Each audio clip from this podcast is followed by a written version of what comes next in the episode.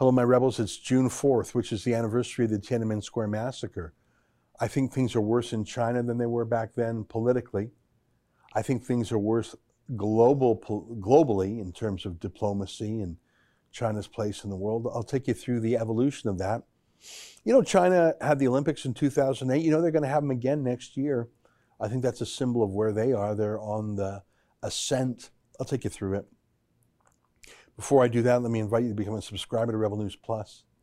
Just go to rebelnews.com and click subscribe. It's eight bucks a month. You get the video version of this podcast, plus similar video podcasts from Sheila Gunn Reid, David Menzies, and Andrew Chapados. Okay, here's today's show.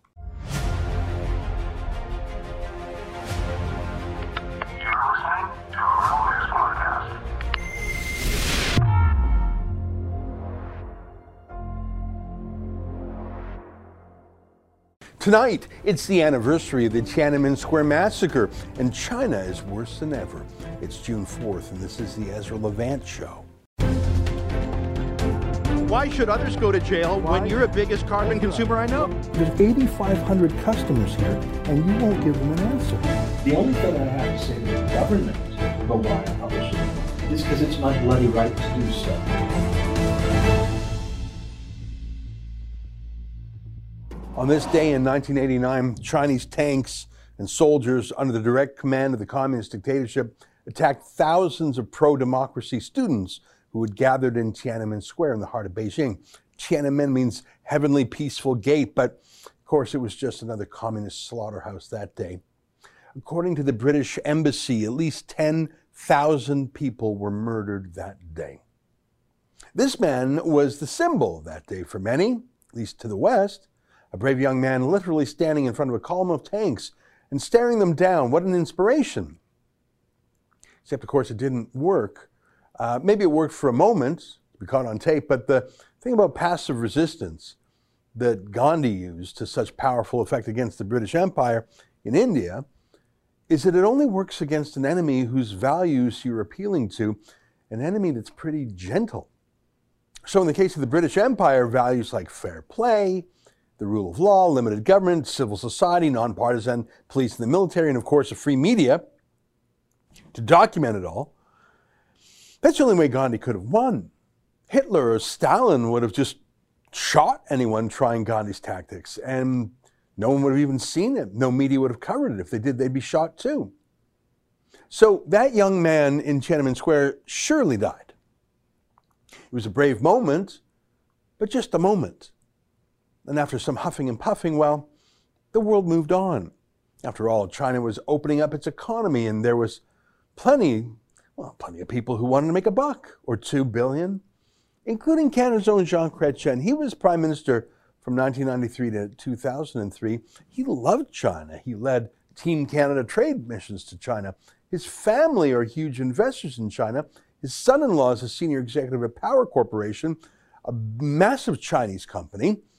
Weeks after he finished being prime minister, he went to work for China in China. I'm talking about. That was the way. Just too much money. And by the time the 2008 Olympics rolled around, China was ready to once and for all whitewash itself. I mean, wasn't it proof that it was fully welcome in the family of nations? There were boycotts of the Nazi Olympics in Berlin in 1936. There were boycotts of the Soviet Olympics in Moscow in 1980. But Everyone was there for China's debut, weren't they? Tiananmen what? Well, China learned a thing or two. I mean, ask John Cena, the wrestler and actor who dared to say Taiwan was a country. Oh my God, listen to this blubbering apology. 你好，中国，这是赵西娜。我必须说，现在，呃，在《速度与激情》中，呃，我做很多采访，很多很多很多。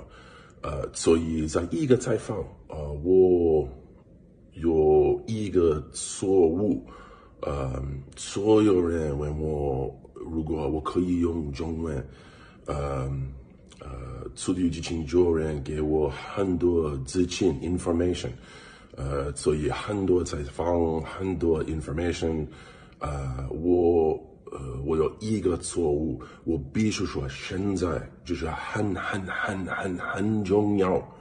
我爱更尊重中国跟中国人，我很很抱歉对呃我的错误，呃，对不起对不起，我很抱歉，你必须了解，呃，我很爱很尊重中国跟中国人，不好意思，再见。 That's pure fear. Fear of losing big endorsement deals and big money and big box office hits in China. The biggest NBA basketball stars, they smear America as a racist jail every day, but boy, they bend the knee to China. Even as China sets up concentration camp style compounds for their Uyghur Muslim minority in Xinjiang province. There's no doubt about that. It's not just a rumor or a myth. It's ethnic cleansing of Muslims on a massive scale, but no one cares. The opposite. Disney filmed part of their big movie Mulan literally in Xinjiang province, near those concentration camps, work camps. And they actually gave a thank you to the Xinjiang secret police in their movie credits. Nike and Coca Cola, very woke companies, they actually lobbied against a U.S. bill that would address the Uyghur genocide and crack down on doing commerce in Xinjiang. Nike and Coca Cola just love money too much. You didn't believe their ads, did you? That's where we are today. And literally today, on the anniversary of Tiananmen Square, look at this. In English, from one of China's propaganda websites, this one's called Global Times, published on Twitter, which is banned in China, by the way. Here's a tweet from Global Times. Tiananmen Square embodies Chinese people's confidence in China's politics. The Chinese public's understanding of June 4th incident has fundamentally changed. We laugh at those posturing commemorative activities orchestrated by outside forces. They're laughing. They just said they're laughing. Now, they've always laughed, but just in private until recently. In public, maybe they were ashamed or at least pretended to be, but now they know they don't have to pretend. If they can get John Cena to blubber like that and Nike, the brand of Black Lives Matter, the brand of Colin Kaepernick, if, if they can get the take a knee guy to support Xinjiang, to lobby for genocide commerce, why not laugh? In fact, if you click on the link in that tweet, they're positively proud of it. Tiananmen Square embodies Chinese people's confidence, pride. Let me read an excerpt. If the incident 32 years ago, I love that, the incident, they won't even say what it is. If the incident 32 years ago has any positive effect, that is, it has inoculated the Chinese people with a political vaccine, helping us acquire immunity from being seriously misled. China underwent a color revolution but wasn't brought down by it. The leadership of the Communist Party of China has saved the fate of the nation at a critical juncture. Imagine rubbing it in with that metaphor, the vaccine virus metaphor. They know they can. I mean, who's going to complain? John Cena, LeBron James? Here's the editor of Global Times, that Communist Party mouthpiece that we were just reading from. Here's what he has to say. He says, the conclusion on June 4th incident will never be reversed in Chinese history because its political outcome played a role in shaping socialist path with Chinese characteristics, which has led China to success. The longer the time, the more resolutely the incident will be rejected. The incident. So to be clear, they're not ashamed anymore if they ever were. They're, they're proud of it. In fact, they believe that in time the incident will be seen really as a bunch of terrorists trying to take down China because they intend to keep saying that. And I bet they'll get plenty of Westerners to repeat that for them for free. I mean, like Peter Harder, a senior Trudeau appointee, ran Trudeau's transition team, now a Trudeau senator. Let me read this tweet from Steve Chase of the Globe. Senator Peter Harder, an ex civil servant who later ran the Canada China Business Council, told senators Thursday it's self righteous to pass a motion urging a boycott of the Beijing Olympics over repression of Uyghurs, given Canada's cultural genocide of residential schools. Got it. He literally stood up in Canada's Senate and said, It's self righteous to criticize China. We are the genociders, not them. He said that. Did China write his speech? In fact, China's pushing forward, pushing on Tiananmen Square. That's a terrorist incident, don't you know? A laugh that anyone would support them, don't you know? And they're pushing back on the virus origin story, too. Look at this. Just in, China accuses the US and Japan of running a secret biological warfare development program. Take a look. 二战结束后，美国在几年时间内陆续派德特里克堡基地的细晶战专家前往日本，向包括七三幺部队头目石井四郎在内的七三幺部队的主要成员了解日本细菌战的情况。 美国为了得到七三幺部队细菌战的数据资料，支付了二十五万日元。美国甚至向世界隐瞒石井四郎以及七三幺部队的滔天罪行，还让石井四郎成为德特里克堡的生物武器顾问。联系到上述美国军方与七三幺部队互相勾连的历史，我们很想知道，美国在境内外开展生物军事化活动的重重疑云什么时候才能揭开？美国什么时候能给国际社会一个负责任的交代？Yeah, they really said that. So who will push back against this? Not Senator Harder. Trump's out of the picture now. Joe Biden's son worked for China, did billions of dollars of business in China. So he's compromised. So who's going to push back against China? There's a level of, of uh, admiration I actually have for China. Um, because their you know, basic dictatorship is allowing them uh, to actually turn their economy around on a dime. Yeah, no, not him. Stay with us for moment.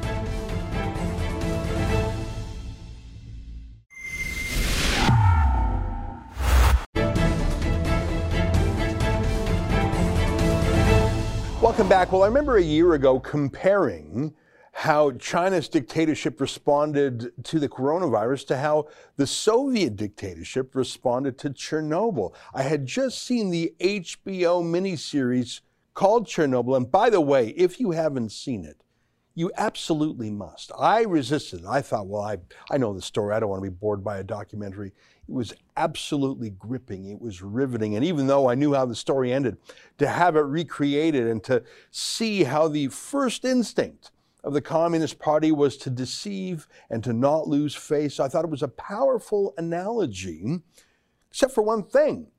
Chernobyl mainly hurt people in the Soviet Union, in Ukraine itself and Belarus, but in the Soviet Union, its deadly radioactivity did much less harm outside the Soviet Union. I think that's the opposite of China's coronavirus. But a new essay in an online magazine called American Greatness, amgreatness.com, is called The Chinese Coronavirus is This Generation's Tiananmen Test, as in Tiananmen Square. And I have to agree, that's actually the better analogy than the Chernobyl one. And joining us now via Skype is the author of this essay, our old friend Ben Weingarten, who joins us now via Skype. Ben, very, very thoughtful piece as always, and it, uh, it comes on the anniversary. Well, today is the anniversary of uh, Tiananmen Square. Of course, you wrote this a little bit earlier, but the points remain. Make uh, your case for how this is analogous to the Tiananmen Square moment in 1989. Yeah, and let me just preface by saying, you know, we're talking today on the anniversary of the apex of the Tiananmen Square massacre ultimately. And this piece that I wrote is actually from a year ago, but it could just as easily have been published today. I'm sorry to say, unfortunately. And really what the, the, the argument of this piece is that unlike Chernobyl, to your point, in this case, we're all victims. And it's the same thing relative to the Tiananmen Square massacre. There, it was a distant, far away, brutal purge of dissenters by the Chinese Communist Party. The shot was called, of course, by purported reformer and liberalizer Deng Xiaoping. So even under the most moderate so called communist leader, we saw its true face when it actually had to grapple with college students simply demanding their most basic natural rights. That should have taught us everything we needed to know about the nature of the Chinese Communist Party and its willingness to be as brutal and deceptive as every other communist party, if not more so than any other communist party in the history of mankind. And what I said was that we failed the Tiananmen test the first time around, in that Tiananmen did not even serve as a speed bump, really, to China's ambitions to become a dominant economic, military, and technological power. On the contrary, we engaged in this project to integrate effectively the Chinese Communist Party into every aspect of the Western world, and it used that to its huge advantage. All of the benefits of engaging with the West accrued to communist China, and yes, we got cheap products and you know purportedly access to massive open markets to ourselves. It hasn't exactly played out that way, but at the consequence of our national interest, and I would argue our national soul, quite frankly, and, and you can broaden that to the entire West, not just America for that matter, as you well know. And so the long-winded point that I'm getting to is that this time around, we were all victims of Chinese Communist Party tyranny, brutality, lies, and deception, callousness, not caring about, and in fact, probably in some ways using to its advantage the knowledge in the West that they were willing to deal uh, effectively to help foist on the world this pandemic, which has resulted in hundreds of thousands, if not millions, of deaths. So, our test this time is how do we respond when we are directly impacted by Chinese communist tyranny and the Chinese Communist Party has the blood of the West on its hands? It's sapped our treasure. We've sacrificed our liberties as a consequence of it.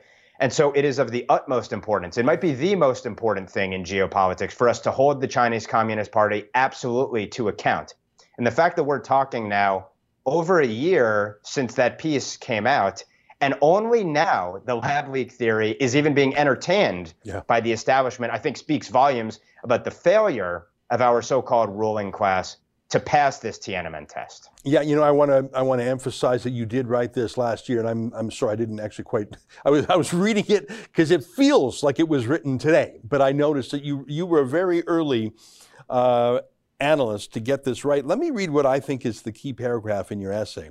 Again, it's called The Chinese Coronavirus is This Generation's Tiananmen Test. And here you spell out what that test is in a paragraph. The test is as follows With the Chinese Communist Party inflicting incalculable losses in blood and treasure through its unique role in spreading the coronavirus and its related menacing behavior, will we demand reparations or will we let the regime off scot free, emboldening it and encouraging it to act with impunity and still more reckless abandon in its quest for hegemony going forward. We failed this test in 1989. Well, you know, I was I was thinking about how the 2008 Olympics in Beijing was their ultimate proof to the world, the outside world, and proof to their own citizens that everything was forgiven from Tiananmen Square. They could say with great justification, look, the entire world is coming here um, to pay homage to pay homage to us. Um, they're bending their knee. They're saluting our anthem. Uh, this is proof that we were right to crush them 19 years ago because look at the normalization.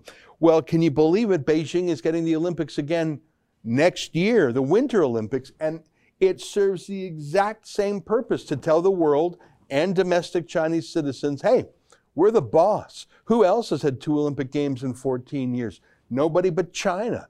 I think it's incredible how it's not even a speed, like Tiananmen Square, not even a speed but At least Tiananmen Square, you had some squawking about it in some quarters of the West, as opposed to now, when if you even dispute the origins of the virus and suggest maybe we should ask China a few more questions, Facebook, YouTube, Twitter will silence you. It's incredible. This is it's happening all over again, Ben.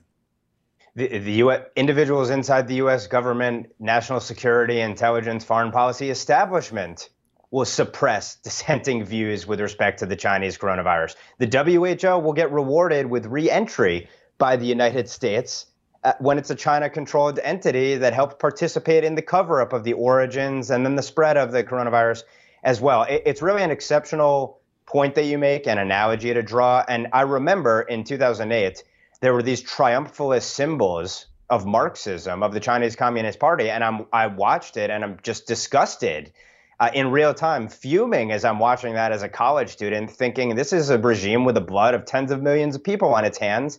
And here it is. And, and how many people in the West even comprehend of the propaganda effort that this is that we're witnessing. Like you said, fast forward to today, and we have John Cena groveling because he dared to have the gall to say that Taiwan was a country. And and look at and look at what China's done this time. I mean, move beyond Tiananmen Square now. It of course has operates Uyghur gulags. It has swallowed Hong Kong whole. It crushes Christians and Falun Gong and the Tibetans and the Mongolians run down the list. It threatens to subsume Taiwan, which is a living representation of what China could be were its people to be free of the clutches of the Chinese Communist Party. And then, of course, it has our blood on its hands and it threatens to expand its sphere of influence everywhere and ultimately be the hegemonic world power. So, to your point, they are laughing at the fact that they can literally get away with murder, including the murder of us and be able to then host the Olympic Games as if they're a legitimate member of the family of nations. Yeah. It, it's absolutely sickening. And in good conscience, no representative of any Western country should give the privilege and the honor to the Chinese Communist Party to host those games. You know, uh, Hillel Neuer of uh, UN Watch pointed out that no country controls more United Nations agencies than China. Chinese nationals run four key agencies, and of course, they installed Tedros, Dr. Tedros, um, the Ethiopian boss of the World Health Organization. So they effectively control five. During the Cold War, I don't think the Soviet Union uh, ever had that kind of sway over global diplomacy. I mean, I could be wrong on that, but I don't think they ever did. But the thing is, that's the only forum they were relevant. Uh, there wasn't an enormous amount of commerce between the Soviet Union and the West. There was some, but it was limited. I think that's one of the reasons why Chernobyl didn't uh, morally destroy the West as much as the coronavirus did, is because the Soviet Union was so cut off economically, scientifically, uh, in terms of media. This really was a problem in their own house. It was one of the reasons the Soviet Union fell because they bore 90%, 99% of the economic burden of fixing it. With coronavirus, China is so ingrained. I mean, you, you note in your piece that so many supply chains in the West are rooted in China, including about 95% of our medicines, by the way. You can't buy medicine at a, at a pharmacy that's not made in China. I mean, good luck finding, I mean, just basic medicines, complex medicines, it's all made in China. The linkages, it, it's almost impossible to untangle that mess. Yeah, it's a great point. If you look around whatever room you're in to viewers, can you imagine any product that you have sitting around your office or your living room or the like that doesn't have components made in China in it or raw materials coming from there or the like? it's almost impossible, like you said. And that, I would argue, is the brilliance of the Chinese Communist Party's strategy in contrast with that of the Soviet Union, which is that unlike the Soviet Union, which was intransigent and had to fight against the Western imperialists, China said, no, let's not resist. Let's open ourselves up to the West, let them capitalize us, let them shower us with all the benefits of its labors in terms of technology and the financial markets and the trade architecture and all the and, and entree to all of the Western-led institutions. And then let's take advantage of all of these benefits to the maximum extent possible. It was a brilliant, brilliant strategy executed to perfection. And as a consequence, we're stuck in a bear hug today, which is that, you know, and it's sort of represented in physical form by these supply chains that lead to these products around us. How do we get ourselves out of this inextricably intertwined relationship? And it would have been significantly easier in 1989, of course, before this massive trade and diplomatic relations and the like took place and manifested itself. Now, unfortunately, we face a far richer, far stronger, far more powerful, far more brazen Chinese Communist Party that is no longer biding its time, in the words of Deng. You know, I, I think sometimes of uh, rivals or enemies or opponents or competitors to the West, I think of Iran and I think of China, and both of them have been engaged in diplomacy and military strategy for literally thousands of years, for millennia. And I think that there's a, there's a snobbery, there's a self delusion, there's an ethnocentricity in the West that says we're much more sophisticated than the Persian Empire or the Chinese Empire because we've got, you know, um, Instagram influencers and we have woke this and vegetarian that, and we're just the hmm. absolute height of fashion. And I mean, I, I, think of John Kerry and I think of his obsession with climate change. And I think of how our, the US military is now, you know, emphasizing its wokeness. And, I'm, and we think that that's signs of sophistication and that we're going to run circles around Iran or China. I think they're beating us at things that we think we're better at. I think they're more strategic than us. I think they're more skillful at diplomacy than us. I think they think more long term than us. I think they're more disciplined than us. I think that they look at a buffoon like Joe Biden and his son, or John Kerry or Antony Blinken, and say, these guys, their arrogance, let them think they're in control. They're not. I don't know. I just think that they're they're absolutely cleaning our clock in the West. Yeah, and the the thing that's most depressing about it is that we're doing it to ourselves if the West mustered all of its energy, talent, creativity for all of the warts on our societies today, I still firmly believe we can triumph over anyone, no matter what adversary. But we are hanging ourselves right now. And then you add to that the fact that, to your point, these are these are strategically oriented nations, regimes that are much longer term oriented than we are, that are willing to deal with substantially more sacrifice than we are, and also that understand us we better than better than we understand them. Mm-hmm. So they're able to take advantage of our avarice, our self-interest, our short-term thinking. And then you add onto it the signs of decay and decadence and lack of moral clarity or really even belief that we ought to survive in a traditional sense as Western civilization that's inherent in this wokeness that we see.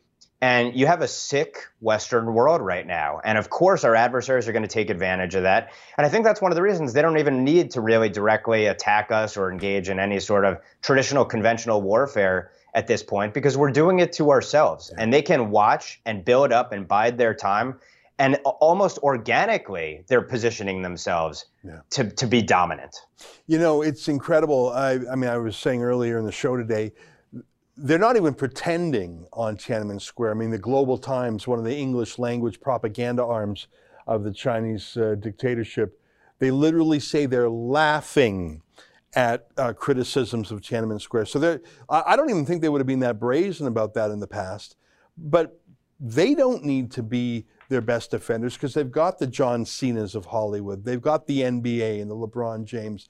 They've got so many businessmen willing to go woke to get into that lucrative market, so they think. I, I just think that they are, I hate to say it, I think they're winning. I think had Donald Trump been reelected, that might not be the case, but I, I think they're roaring back. To me, the ultimate image of that was New Year's Eve in Times Square, the iconic apple falling.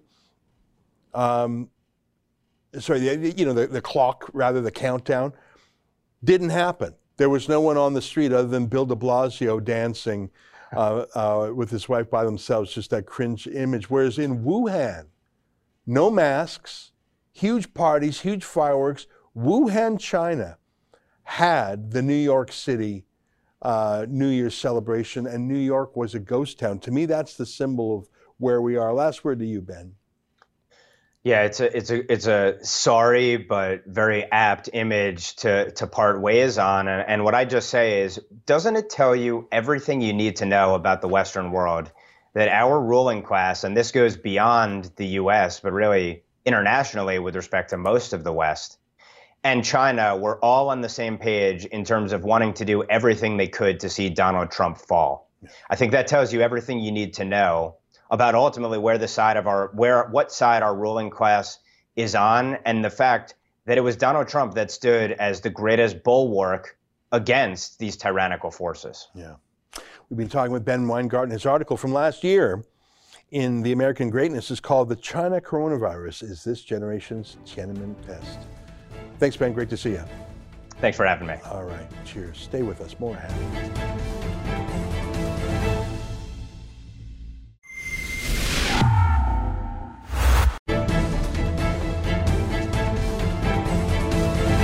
Hey, welcome back. Your feedback, Calvin writes, let's fool everyone and elect an independent.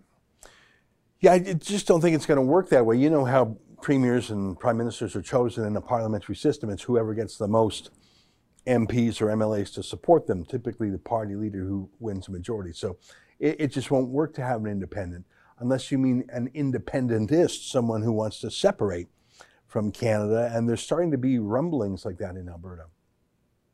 Ina writes, do the Conservatives have a death wish? Doug Ford at least does not behave as badly as Jason Kenney, although he no longer leads us. We're now led by unelected health specialists. I don't know if Doug Ford uh, behaves as badly as Jason Kenney. I suspect that Doug Ford doesn't follow any rules. In fact, we sort of have evidence that he doesn't. It's just that I don't think he's quite as ostentatious.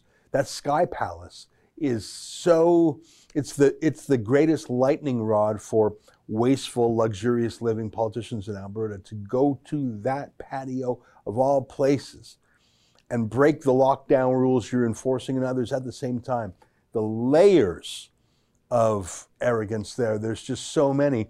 I'm sure Doug Ford has a layer or two at any one time, but to do that many things on top of each other and the photo, and then defending it by saying, oh, you know, it was only a $35 bottle of whiskey, it wasn't luxurious I, I just don't know. I mean, I don't think they realize the trouble they're in. I think they're going to lose the next election.